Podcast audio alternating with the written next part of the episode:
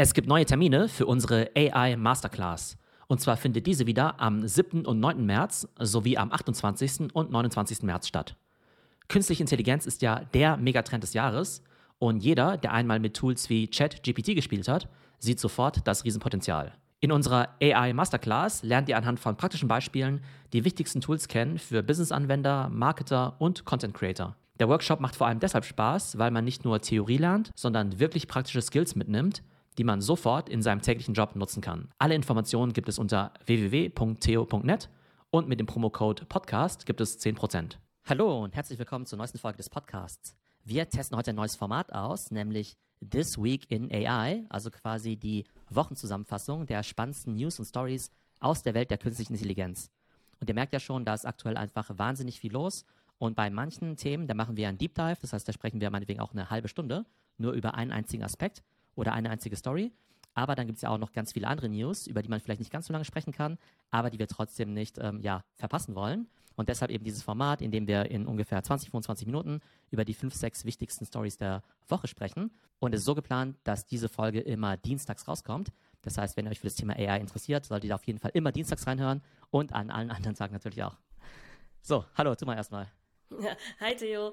Ja, springen wir doch einfach mal gleich rein und beginnen wir mal mit Tome. Das ist ein Tool, das vor allem dafür bekannt ist, dass man damit äh, wahnsinnig schnell Präsentationen machen kann, wie bei PowerPoint oder bei Google Slides. Und ähm, Tome hat jetzt gerade in einer Investmentrunde 43 Millionen Dollar an Land gezogen und hat seit seinem Start im September schon eine Million User äh, ja, an sich binden können oder User gewinnen können. Warum ist Tome denn so erfolgreich und hast du es schon genutzt? Ja, genau. Also Tome ist ein relativ simples Tool. Du gehst auf eine Webseite drauf und dann will er von dir erstmal einen Prompt haben. Und der Prompt ist eigentlich die Präsentation, um die es geht. Das heißt, du kannst dann sowas eingeben wie das Leben von Steve Jobs und dann versteht das Tool, ah, da will jemand eine Präsentation machen über das Leben von Steve Jobs. Und dann fängt er quasi im Hintergrund schon an, halt eine richtige Präsentation zu machen, also wie ein PowerPoint, also mit irgendwie zehn Folien. Wenn ich dir jetzt die Aufgabe geben würde, eine Präsentation über das Leben von Steve Jobs zu machen. Was wären denn aus deiner Sicht die Abschnitte? Ja, wahrscheinlich, keine Ahnung, ähm, Geburt, Werdegang, wo hat er studiert, wie ist er auf die Idee gekommen, ja, seine erste Firma zu gründen, wie kam er dann zum ersten Erfolg äh, und so weiter und so weiter bis zu seinem Tod so ungefähr. Genau, und das weiß Tome natürlich auch, weil Tome natürlich dann eben auch auf diese Large Language Models zurückgreift. Und wenn du jetzt zu ChatGPT gehen würdest und sagen würdest, ähm, bitte schreib mir mal in zehn Bullet Points das Leben von Steve Jobs runter, dann könnte das ChatGPT ja auch. Und Tome greift im Prinzip auf ein ähnliches Modell zu. Ich weiß gar nicht, ob es vielleicht sogar OpenAI ist. Und macht aber diese Inhalte quasi dann auf einzelne PowerPoint-Slides, sodass quasi links immer der Text ist und rechts immer ein Bild. Und links kommt der Text wahrscheinlich aus sowas wie ChatGPT. Und rechts wird ein Bild in Echtzeit generiert mit DALI, wo ich sagen muss, dass die Bilder meistens ziemlich äh, ja, schräg aussehen. Also, wenn es nicht um Menschen geht, dann geht es eigentlich, aber da liest ja nicht so gut mit Menschen. Auf jeden Fall kannst du dann aber per Knopfdruck, also mit einem einzigen Prompt, macht er dir halt von ein paar Sekunden dann halt eine komplette PowerPoint-Präsentation. Und jetzt kann man natürlich sagen, ja, okay, gut, ähm, das ist natürlich jetzt nicht perfekt, aber es hat schon mal eine ziemlich, ziemlich gute Outline und das funktioniert schon mal ziemlich gut. Ja, das ist ja toll. Also das spart ja so irre viel Zeit, weil dieses Rumgefummel mit PowerPoint überhaupt erstmal ja so so Rahmen zu erstellen, wie das im Großen und Ganzen aussehen soll und wie das Storytelling sein soll und so weiter, das kostet ja schon unheimlich viel Zeit. Also das heißt, wenn man das innerhalb von wirklich Sekunden und mit einem Sprachprompt machen kann, kann man daran ja äh, super weiterarbeiten und irrsinnig viel Zeit sparen. Wer würde denn am meisten davon profitieren? Sind das jetzt die Unternehmensberater, die ja äh, wirklich viel Zeit damit verwenden, an PowerPoint-Präsentationen rumzubasteln? Oder ähm, ja, Speaker? Oder ähm, wer ist das denn, der das dann gewinnbringend einsetzen kann? Für Speaker könnte es eben sehr gut sein. Ähm, die können dann auch ganz unvorbereitet in so eine Präsentation reinspringen. Ne? Können, ne, kannst du mir sagen, ja, mach eine Präsentation über Klimawandel und dann macht er dir eine recht passable Präsentation draus. Unternehmensberater vielleicht stand heute noch ein bisschen weniger, weil ja oftmals ja sehr viele Tabellen und Zahlen und so dabei sind, die ja auch vom Kunden kommen, also jetzt nicht eben so generisch. Das wird natürlich auch ein Albtraum sein für Unis und für Schulen, wenn dann halt alle Schüler und Studenten halt nur noch mit Tom ihre Präsentationen erstellen. Ähm, ich glaube, was hier aber spannend ist, dass die Firma jetzt ja mit 43 Millionen finanziert wird. Das heißt, die wird auch mit ein paar hundert Millionen Dollar bewertet nach ein paar Monaten. Und gerade so ein Feature ist ja eins, von dem man ausgehen könnte, dass es eben auch schon bald ins richtige PowerPoint integriert wird. Gerade weil Microsoft ja eben so stark mit OpenAI auch äh, kooperiert. Von daher ist eben echt die Frage, hat Tome irgendwas Besonderes, ähm, womit sich eben langfristig durchsetzen können? Oder ist es irgendwie eines der Features, die eben schon bald im richtigen PowerPoint drin sind? Und dann wäre natürlich die Firma relativ wertlos. Und das ist halt immer total spannend, weil ähm, es wird ja tausende von diesen AI-Startups geben und die meisten, die werden eigentlich keinen großen Mehrwert liefern. Ne? Und andere, die haben dann echt nochmal eine besondere Technologie.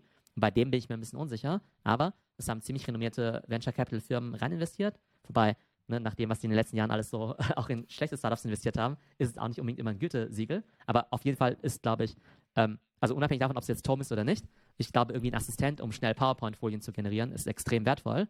Ich würde dafür auf jeden Fall Geld zahlen. Und ob das 10 Dollar im Monat für Tom wäre oder 10 Dollar im Monat für PowerPoint Plus, wäre mir eigentlich egal. Jetzt hat ja die Unternehmensberatung Bain eine Kooperation mit OpenAI verkündet, da wir es ja auch gerade davon hatten, von OpenAI Kooperationen und Anbindungen. Bain ist ja nach McKinsey und der Boston Consulting Group eine der größten Unternehmensberatungen der Welt. Ähm, und was bedeutet denn diese Ansage mit dieser Kooperation jetzt für Bain und für die Konkurrenten? Also grundsätzlich ist ja so, dass auch Unternehmensberatungen immer nach neuen ja, Wachstumsfeldern suchen. Und wenn die halt sowas sehen wie künstliche Intelligenz, dann wissen sie natürlich, also prinzipiell sagen sie natürlich, oh cool, neues Businessfeld, da müssen wir jetzt mal was machen. Aber tatsächlich ähm, ist ja ganz vieles, was in der Unternehmensberatung passiert, ja auch datenbasiert. Ne? Also normalerweise analysierst du ja irgendwelche ähm, Kundendaten, Verkaufsdaten und so weiter und versuchst dann halt irgendwelche Muster zu erkennen. Aber in der Vergangenheit war diese Analyse halt oftmals, irgendwelche Praktikanten setzen sich vor Microsoft Excel und äh, werten halt irgendwas aus und dann sagen die, oh, okay, das sieht so aus, als ob. Klar, es gibt auch noch ein paar erfahrenere Leute als nur die Praktikanten, aber sagen wir es mal so, das ist halt relativ, ein relativ manueller Prozess, ja. Das heißt, es dauert total lange, die Daten richtig zu importieren, dann irgendwie zu verarbeiten, dann zu analysieren, dann auf PowerPoint zu bringen und so weiter. Und irgendwelche Menschen, die vielleicht jetzt nicht irgendwie hunderte Jahre Erfahrung haben in dieser Branche, geben dann irgendwelche Empfehlungen ab. Ne? Also es scheint ja zu funktionieren, weil Unternehmensberatung ist ein Milliardengeschäft. Aber jetzt ist ja ziemlich offensichtlich, dass wenn das Kerngeschäft der Unternehmensberatung Datenanalyse ist, ist das ja künstliche Intelligenz das ja besser machen können müsste, beziehungsweise deutlich unterstützen müsste. Ja? Und jetzt hat Bain wohl mit OpenAI eine Kooperation gestartet. Und ich glaube, die haben auch schon den ersten Pilotkunden. Ich glaube, mit Coca-Cola arbeiten die zusammen, um dann eben auch zu schauen, okay, wie kann man AI jetzt eigentlich benutzen, um zum Beispiel das Marketing zu verbessern, die Customer Experience eben zu verbessern. Ähm, Customer Experience würde jetzt zum Beispiel auch bedeuten, nehmen wir mal an, du kriegst irgendwie eine Million Kunden-E-Mails als Feedback oder im Customer Service Chat oder so dann kann sich ja irgendwie kein Mensch irgendwie dran setzen und das irgendwie alles durchlesen und jetzt daraus irgendwie interpretieren, okay, was bedeutet das jetzt eigentlich, ja? Wie viel Prozent von den Millionen E-Mails ist positiv, wie viel negativ? Was genau müssen wir jetzt ändern? Müssen wir jetzt unsere Verpackung ändern? Müssen wir es süßer machen, weniger süß, mehr oder weniger Kohlensäure? Also habe ich jetzt mal erfunden, ne? Und dann gibt es halt Tools, die machen halt sowas wie Sentiment Analysis, um halt rauszulesen, okay, ist es jetzt positiv oder negativ? Oder wie viel Prozent der Leute wollen jetzt, dass es irgendwie süßer wird oder dass es irgendwie mehr Kohlensäure hat und so weiter. Und ähm, also jetzt, das ist jetzt nicht genau das Projekt, was wir machen, aber ich glaube, dass es halt total viele Ansatzmöglichkeiten gibt, wie du halt AI nutzen kannst in der Unternehmensberatung. Von daher ist es halt total logisch, dass ähm, Bain sich jetzt erstmal darauf gestürzt hat und ist natürlich auch relativ PR-wirksam, wenn sie es eben mit OpenAI zusammen machen und natürlich auch als erste so eine Presse, Pressemeldung rausbringen können. Ja, genau da kann ich es mir halt extrem gut vorstellen, wie du auch schon gesagt hast. Also wenn es darum geht, äh, qualitative Analysen zu machen von geschriebenem Feedback, weil vorher musstest du ja wirklich Leute dran setzen, die das alles lesen, kategorisieren, auswerten, dann schauen, ja, wie oft kam jetzt Antwort XY und so weiter.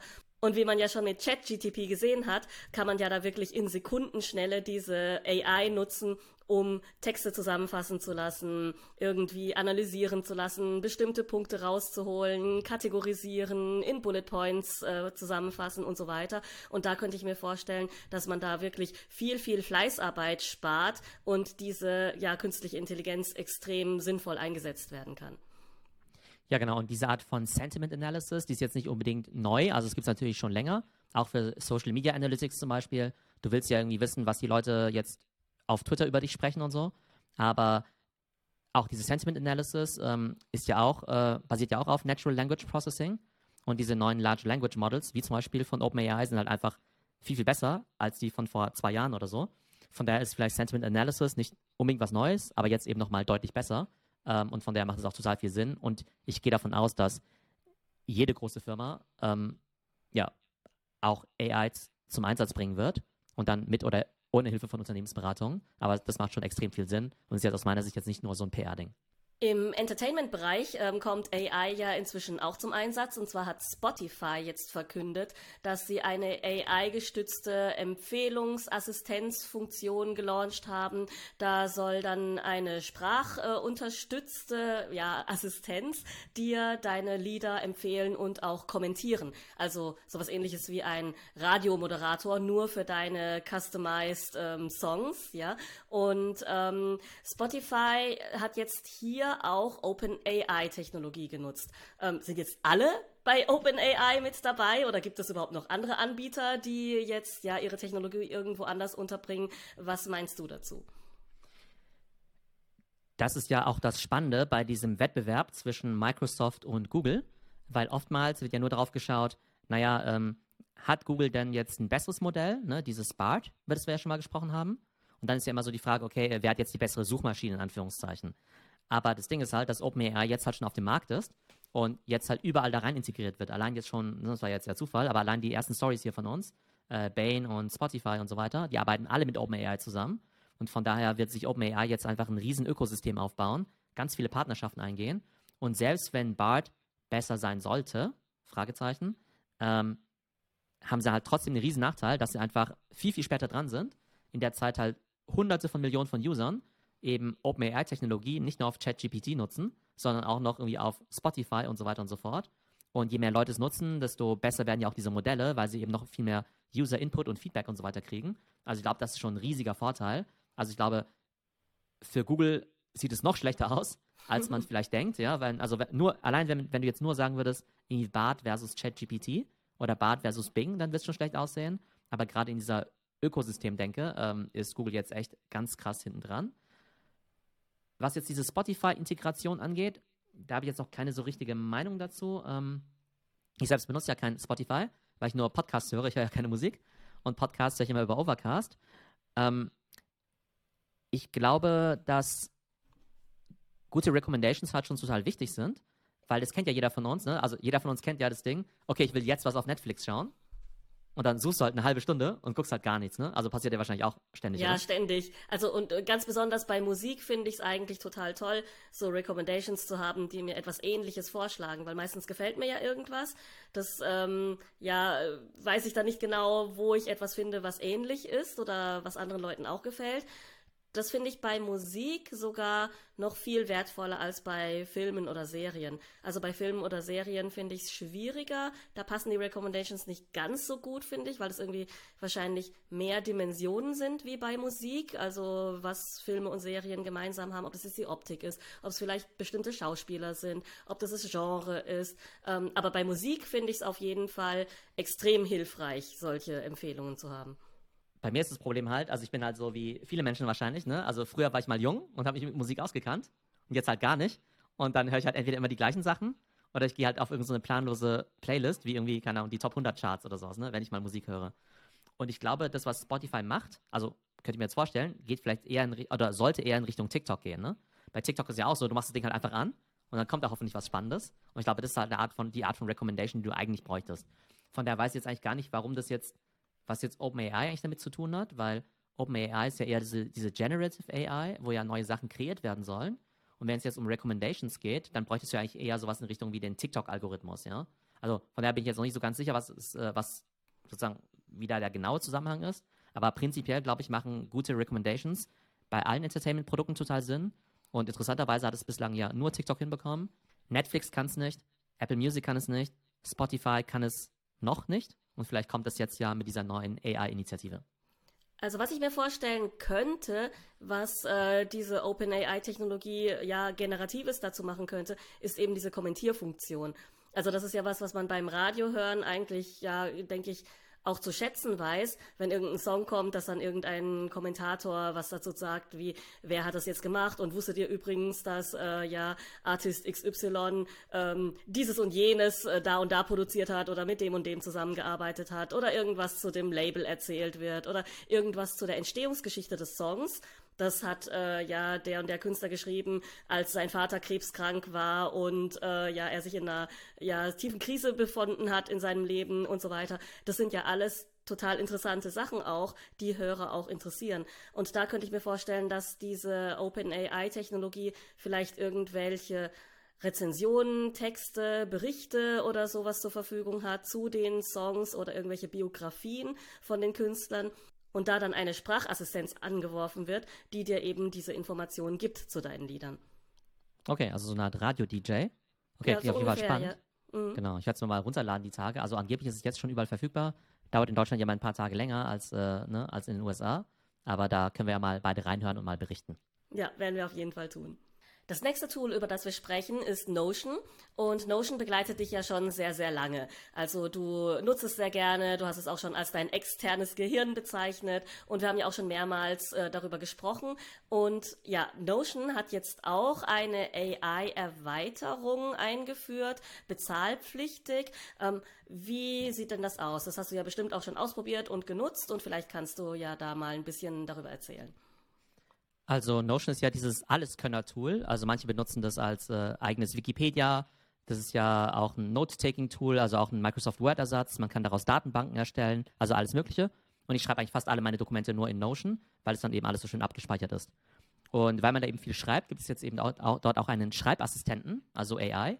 Das könnt ihr euch ein bisschen vorstellen, wie wenn jetzt ChatGPT in euer Microsoft Word integriert wäre.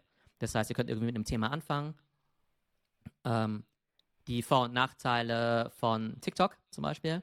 Und dann fängt er dir an, halt irgendwie äh, Sachen dazu zu schreiben. Oder er macht irgendwie Pro- und Kontralisten.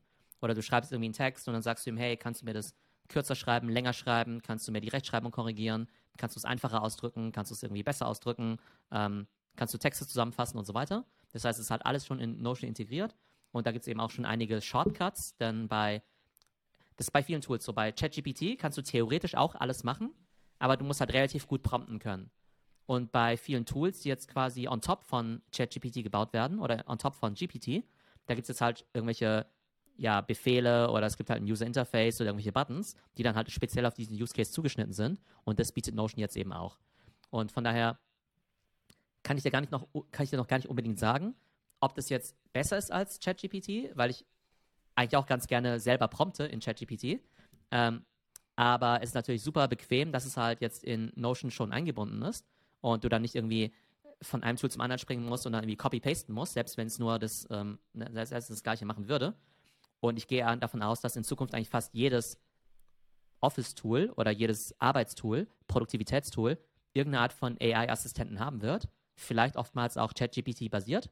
Ähm, aber ich glaube, das ist schon extrem hilfreich.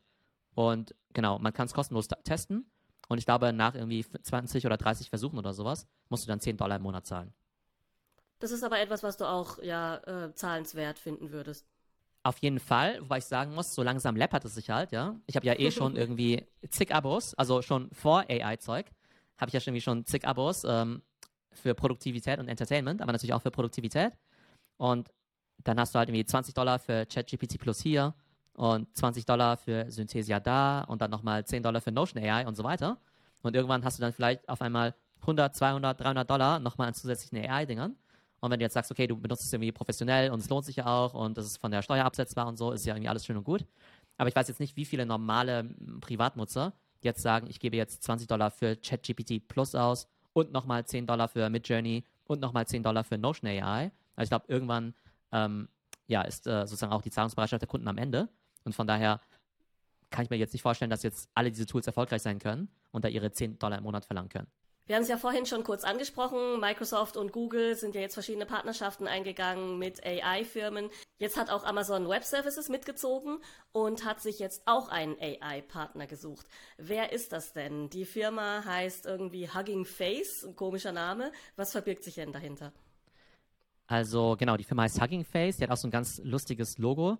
Das ist wie so eine Art Smiley-Emoji, Smiley ähm, was dann quasi noch so Hände ausgebreitet hat, wie zum Huggen halt, zum Umarmen. Ich bin mir nicht ganz sicher, was die machen. Also die sind jetzt kein direkter Konkurrent zu OpenAI, glaube ich. Ne? Also wir haben ja gesagt, dass ja Microsoft in OpenAI investiert ist und dass Google dann ja gesagt hat, okay, wir investieren jetzt in dieses Anthropic. So wie ich das verstehe, ist Hugging Face jetzt kein direkter Rivale zu Anthropic und zu OpenAI, sondern eher eine Art offene Plattform für AI-Entwickler. Ne? Also eher eine Plattform für Developer, die dann eben dort verschiedene Modelle nutzen und trainieren. Aber all diese Trainingsgeschichten, die haben ja einen enormen ja, Rechenkapazitätsbedarf und der wird ja immer über Cloud-Provider zur Verfügung gestellt. Ne? Und die großen Tech-Unternehmen, die haben ja immer ihre Cloud-Division, also Amazon mit Amazon Web Services, Microsoft mit Microsoft Azure, Google mit Google Cloud Plattform. Und in den meisten Companies ist es ja sogar der wichtigste Profit-Treiber. Also bei Amazon ist ja Amazon Web Services für den Gewinn viel, viel wichtiger als ihr ganzes E-Commerce-Geschäft. Ne? Also obwohl es natürlich nicht so im Vordergrund steht, aber mit dieser Infrastruktur ähm, verdienst du halt viel mehr Geld, als jetzt mit Schuhe von A nach B zu schicken. Und von daher haben natürlich all diese großen Tech-Firmen eine riesengroße Motivation, jetzt solche Partnerschaften einzugehen, aus verschiedenen Gründen. Auf der einen Seite wollen sie vielleicht einfach irgendwie investieren und sagen, hey, wenn ich jetzt in diese Firma investiere, in OpenAI, und ich da jetzt irgendwie eine Milliarde reinstecke, kommen vielleicht wieder 10 Milliarden hinten raus. Das zweite ist, dass sie quasi damit auch ja, ihre eigenen Kunden unterstützen, weil ähm, die wollen natürlich, dass, also Microsoft möchte natürlich, dass OpenAI jetzt die notwendigen Cloud-Leistungen jetzt bei Azure einkauft und jetzt nicht irgendwie bei Google, ne, was irgendwie auch Sinn macht. Das heißt, damit binden sie quasi schon coole, wachsende Startups an sich als Kunden. In dem Fall möchte das eben Amazon Web Services mit Hugging Face eben auch machen. Und was du halt noch machst, ist, dass du halt eine gewisse AI-Kompetenz halt damit äh, demonstrierst. Dass du halt sagen kannst am Markt, naja, ich bin Microsoft und guckt mal, OpenAI, die trainieren das ähm, anspruchsvollste AI-Modell der Welt. Das hat eine super Performance und übrigens, es läuft eben auf Microsoft Azure. Also denken sich ja alle anderen Companies, die was mit AI machen wollen, okay, wir müssen jetzt auch zu Microsoft Azure gehen. Und genau so ist natürlich die, ähm, ja, ist natürlich die, ähm, ist die Motivation jetzt natürlich eben auch bei Amazon, dass sie sich auch sagen, okay, Amazon Web Services ist eh ein total wichtiges Business für uns. Es könnte eben sein, dass dieses ganze Cloud-Geschäft mit AI halt noch stärker explodiert als noch in der Vergangenheit. Und da wollen wir uns eben aus den genannten Gründen eben gut aufstellen. Und jetzt müssen wir mal gucken, wer da noch übrig ist, den wir da noch unterstützen können. Ähm, das sind aber übrigens super Zeiten, glaube ich, für alle AI-Startups, weil denen jetzt halt so ein bisschen die Kohle hinterhergeschmissen wird, weil natürlich jeder da investieren möchte. Und eigentlich haben diese AI-Startups ja wahnsinnig hohe Kosten, weil die ja halt für ne, diese ne, Rechenleistung ja eigentlich total viel Geld bezahlen müssen. Aber wenn sie es halt irgendwie schaffen, jetzt irgendwie Google und Amazon und äh, Microsoft zu überreden, äh, das denen quasi umsonst zu geben, um dafür sagen zu können, hey, wir sind jetzt äh, der Partner von Hugging Face oder so, dann ist natürlich für beide Seiten ein ziemlich guter Deal. Ähm, genau, also das steckt hinter dieser News. Ich glaube, was in diesem Kontext spannend ist, ist, dass manche glauben, dass vielleicht am Ende die großen Tech-Unternehmen hier alle die großen Gewinner sein werden. Also man spricht jetzt vielleicht von diesen großen AI-Startups, aber vielleicht ist es am Ende so, dass die vielleicht Innovation machen, aber am Ende dann halt irgendwie doch die großen Cloud-Provider eben davon ähm, profitieren. Und wir haben ja schon mal über diese Wertschöpfungskette im AI-Business gesprochen. Das heißt, es gibt halt die Companies, die die Applikation machen und die Modelle auch bauen, also wie jetzt zum Beispiel OpenAI. Die wiederum brauchen die Cloud-Partner, um die Rechenleistung zur Verfügung zu stellen. Und die wiederum brauchen halt die Grafikkarten, zum Beispiel von Nvidia, um halt eben auch wirklich diese Rechenleistung eben zu erbringen. Und das ist eben diese Wertschöpfungskette. Und ich glaube, wenn man sich für diesen Bereich interessiert und auch da investieren möchte, dann kann man ja mal eine Hypothesen darüber anstellen, ähm, wer da am meisten von profitiert. Ich habe zufällig mal reingeschaut. Also in den letzten drei, vier Monaten hat sich der Kurs von Nvidia wieder verdoppelt. Ich weiß, nachdem, ich habe gesehen. Nach genau, dem Absturz. Also direkt nachdem du verkauft hast, wahrscheinlich, ja? Ja, genau, wann sonst? ja, genau. Aber nachdem ja alle Tech-Aktien gecrashed sind in 2022 und im November oder im Dezember alles ja so seinen Boden erreicht hat, haben manche Aktien mal wieder so ein bisschen recovered, so um 10% oder so. Ähm, aber Nvidia hat sich irgendwie halt verdoppelt, ähm, weil die jetzt natürlich total von dieser Narrative natürlich profitieren, dass AI, AI ist die Zukunft und so weiter. Ähm, und dass dann natürlich GPUs von Nvidia natürlich auch eine Riesenrolle spielen. Also von daher glaube ich immer wichtig, also jetzt auch im Zusammenhang wie im Zusammenhang mit News wie Hugging Face und Amazon immer sich immer sich daran zu erinnern, okay, ähm, wer macht eigentlich die Apps, wer ist der Cloud Provider dahinter und wer stellt eigentlich die Computerchips? Zuletzt noch eine News aus China. China macht schon wieder von sich reden, indem sie mal wieder etwas bannen, also diesmal ChatGPT. Und äh, ja, also hier ist natürlich mal wieder die Begründung Angst vor Disinformation, Angst vor Manipulation, äh, westliche Meinungen in China und so weiter. Ich kann es äh, natürlich auch aus deren Standpunkt verstehen, insofern, dass natürlich ChatGPT ähm, nur das ausspuckt, was da reingefüttert wird. Und wenn da halt ja nur westliche Studien, westliche Meinungen, westliche äh, Zeitungsartikel über China und so weiter drinstehen, ist es ja klar, dass die das da nicht haben wollen. Genauso wie Facebook und andere Dinge, die in China einfach ja gebannt sind. Jetzt gibt es auch äh, große chinesische Tech-Unternehmen wie Alibaba und Baidu, die schon ihre eigenen Chat-GPT-Modelle bauen und das natürlich auch mit eigenem Content und eigenen Informationen füttern. Was hältst du davon?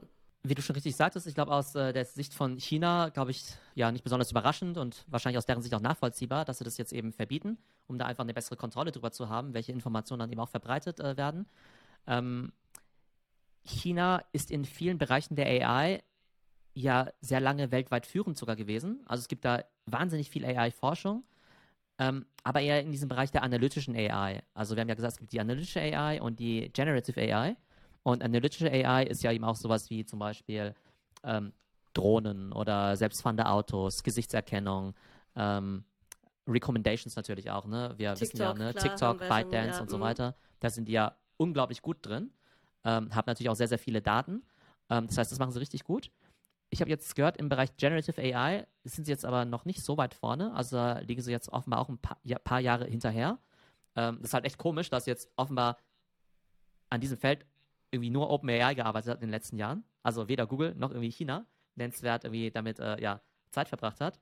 Und genau, in China gibt es ja auch die großen Tech-Unternehmen, ne? genauso wie es bei uns ja irgendwie Google, Facebook, Amazon und so weiter gibt. Gibt es ja bei denen eben ByteDance, die ja TikTok machen. Und dann gibt es eben Baidu und eben auch noch Alibaba. Und das Interessante ist, dass ja Alibaba ja immer so ein bisschen das Amazon-Äquivalent ist. Nicht nur, weil sie eben auch E-Commerce machen, sondern weil sie eben auch die Alibaba Cloud haben. Also so wie ne, Amazon eben Amazon Web Services hat, hat Alibaba die Alibaba Cloud. Und Baidu war ja immer so ein bisschen das chinesische Google, war in den letzten Jahren aber eher einer der schwächeren Player innerhalb von China. Also die waren jetzt nicht so erfolgreich wie jetzt zum Beispiel Alibaba oder eben auch äh, ByteDance. Aber die haben sich eben immer ganz stark das Thema AI auf die Fahne geschrieben. Also auch mit selbstfahrenden Autos und so weiter. Von daher ist auch relativ normal, dass sie da ähm, ja jetzt eben auch Forschung betreiben werden. Von daher bin ich eigentlich ganz ja, gespannt, was da eigentlich rauskommen wird und wie ernst China, also wie wichtig China dieses Thema eben auch nehmen wird. Also einfach von der Priorisierung her, das ganze ähm, Generative AI-Thema. Ähm, wie gesagt, in allen anderen AI-Themen sind sie sehr gut. Die haben da eben auch sehr gute Forschung drin. Spannend wird es halt sein, wie es halt ist, wenn sie halt als Input halt in Anführungszeichen nur Chinesisch zur Verfügung stehen haben also klar, sprechen halt relativ viele Leute Chinesisch. Reicht also, ja für die Zielgruppe genau, eigentlich, ja. Genau, also jetzt ja irgendwie schon viele Daten geben. Aber ich finde das Faszinierende an OpenAI ist ja, oder an ChatGPT, ist, dass es ja auf vielen Sprachen eben sehr, sehr gut funktioniert. Und was auch immer ChatGPT und welche Lösung auch immer Baidu oder auch Alibaba bauen werden, das wird ja vermutlich eben eine ähm, Chinese-Only-Lösung sein, was wahrscheinlich gewisse Vor- und Nachteile haben wird. Aber wahrscheinlich deshalb jetzt wird es wahrscheinlich nicht unbedingt vergleichbar sein mit dem, was wir jetzt mit ChatGPT sehen können. Ja, ich könnte mir vorstellen, dass sie vielleicht ja, dann einen plötzlichen Sprung machen in Generative AI, was vielleicht Videoproduktion oder Musik oder sowas betrifft. Also da wird ja viel, viel mehr Content gemacht, ähm, ja, viel, viel mehr ganz ähm, einzigartiger Content. Also wenn du mal auf Douyin guckst, die chinesische TikTok-Variante, da sind die ja schon um einiges kreativer, finde ich, als äh, unsere TikToker und machen da richtig krasse Filme, also super kreativ und ähm, arbeiten da ja schon mit richtig krassen Filtern und so weiter. Ich denke, da steckt wahrscheinlich auch so ein bisschen AI dahinter. Und ich denke, wenn, dann geht es vielleicht dann schon mehr in die Richtung Content Creation und vielleicht gar nicht so in die Richtung Text Creation, also Content Creation im Sinne von ja, die Sachen, die da eh schon so erfolgreich sind, TikTok und so weiter, dass es da dann unterstützt, oder was meinst du? Ja, total guter Punkt. Also die ganzen AI-Filter, die man ja auch auf TikTok sieht, ne, die kommen dann ja so gesehen auch aus China. Und ähm, die machen ja jetzt schon total gute, gute Augmented Reality-Filter, Greenscreen und so weiter. Äh, Leute, die sich dann in Anime-Avatare äh, verwandeln und so. Von da könnte ich mir vielleicht vorstellen, dass sie jetzt vielleicht beim Thema Sprache vielleicht noch ein bisschen Aufholbedarf haben aber bei allem anderen vielleicht dann auch schon gleich aufs nächste Level gehen und dann irgendwie voll die abgetreten, weiß nicht, äh, AI-Companions und Freunde irgendwie bauen, mhm. ähm, AI-generierte Videospiele, Avatare, Videos, äh, Bilder, Filter und so weiter. Also das ist recht, das könnte ich mir sehr gut vorstellen. Von daher sollte man da, sollte man das auf jeden Fall im Auge behalten. So, das war jetzt unsere erste Folge von This Week in AI. In knapp einer halben Stunde die sechs spannendsten Stories aus der Woche knapp zusammengefasst. Und zwar war das Tome, die Präsentationssoftware, die jetzt 43 Millionen Dollar bekommen hat. Ich bin gespannt, ob dieses Feature nicht schon bald in Microsoft PowerPoint integriert wird. Wir haben gehört, dass Bain jetzt mit OpenAI kooperiert und jetzt mit Coca-Cola schon den ersten Pilotkunden hat, um eben AI auch in der Unternehmensberatung und zur Company-Optimierung einzusetzen. Wir wissen, dass Spotify jetzt eben auch einen AI-DJ einsetzen wird. Mein Lieblingstool Notion hat jetzt auch eine AI-Funktion für 10 Dollar im Monat. Das wird also das äh, 50. kostenpflichtige Abo sein, das ich jetzt eben abschließen darf. Hugging Face hat jetzt eine Kooperation mit Amazon Web Services. Das heißt, auch Amazon möchte jetzt bei dem AI-Game mitmischen. Und China möchte natürlich auch bei AI mitmischen, aber eben nicht mit ChatGPT, sondern mit seinen eigenen Lösungen, mit seinen eigenen Playern wie Baidu und Alibaba. Und da darf man mal sehr gespannt sein, was da bald aus China kommen wird. Ihr seht also, es passiert wahnsinnig viel in der Welt der künstlichen Intelligenz. Und das war jetzt eben auch nur eine Auswahl von sechs Stories. Wir hätten ganz easy auch 10 bis 15 Stories bringen können und auch eine Stunde drüber sprechen können. Ihr könnt uns ja gerne Feedback geben, wie ihr das Format findet. Und in jedem Fall hören wir uns nächsten Dienstag wieder zu This Week in AI. Ciao, zwei. Tschüss, Theo.